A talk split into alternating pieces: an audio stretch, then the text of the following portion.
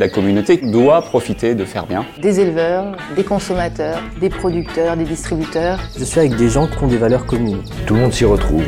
Servir le bien collectif. Plus bio, plus équitable, plus solidaire, ça a, un vrai intérêt. Bonjour et bienvenue sur le podcast Faire bien.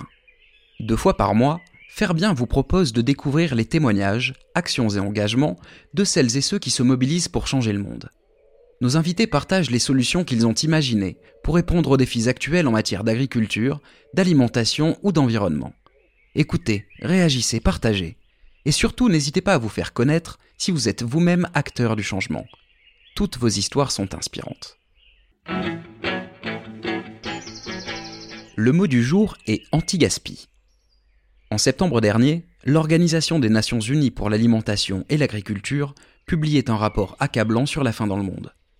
Selon la FAO, en 2017, quelques 821 millions de personnes ne mangeaient pas à leur faim, soit une personne sur neuf. Un nombre en hausse par rapport aux années précédentes. Un triste constat surtout, qui devient révoltant au regard de la quantité de nourriture qui ne trouve pas le chemin de nos assiettes. Chaque année, en effet, un tiers de la production alimentaire annuelle mondiale est gaspillée. Pas moins de 1,3 milliard de tonnes de nourriture partent ainsi à la poubelle au rythme effréné de 41,2 tonnes par seconde, soit une perte évaluée à 880 milliards d'euros.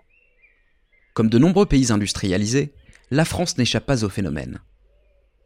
Sur 10 peinent à se nourrir correctement dans l'Hexagone, le gaspillage représente 10 millions de tonnes de produits par an pour une valeur commerciale estimée à 16 milliards d'euros. Sans compter que cette perte, équivalente à 29 kg par personne et par an, entraîne un prélèvement inutile de ressources naturelles telles que les terres cultivables et l'eau, et des émissions de gaz à effet de serre qui pourraient être évitées. Ces dernières sont d'ailleurs évaluées par l'ADEME à 3% de l'ensemble des émissions nationales. Face à cet intolérable gâchis, la riposte s'organise. Site internet, pacte national, loi et même journée nationale de lutte contre le gaspillage alimentaire. Ces dernières années, l'État français s'est doté d'outils susceptibles d'enrayer la machine, en étroite collaboration avec les représentants des acteurs de la chaîne alimentaire avec un objectif ambitieux, réduire le gaspillage de 50% à l'horizon 2025.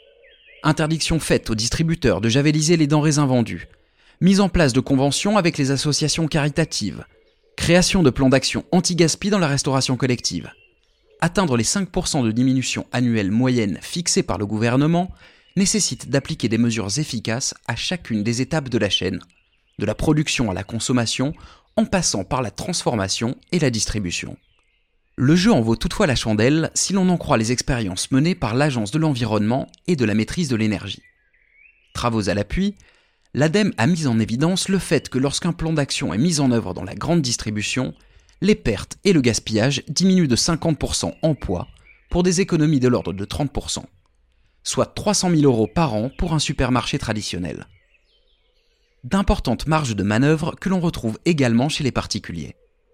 Bien ranger ses courses, doser correctement les quantités, ou encore accommoder les restes constituent autant de gestes simples susceptibles de diminuer de moitié le gaspillage domestique, pour une économie moyenne de 60 euros par an et par personne. Dans nos placards aussi, la chasse au gaspillage est ouverte. Si l'alimentation est au cœur de vos préoccupations, nous vous conseillons d'aller voir le site www.fairebien.com et de vous abonner au podcast Faire Bien et à la page Facebook. Vous y trouverez toutes les informations pour comprendre comment participer, à votre échelle, au changement. La communauté doit profiter de faire bien. Des éleveurs, des consommateurs, des producteurs, des distributeurs. Je suis avec des gens qui ont des valeurs communes. Tout le monde s'y retrouve. Servir le bien collectif. Plus bio, plus équitable, plus solidaire, ça a un vrai intérêt.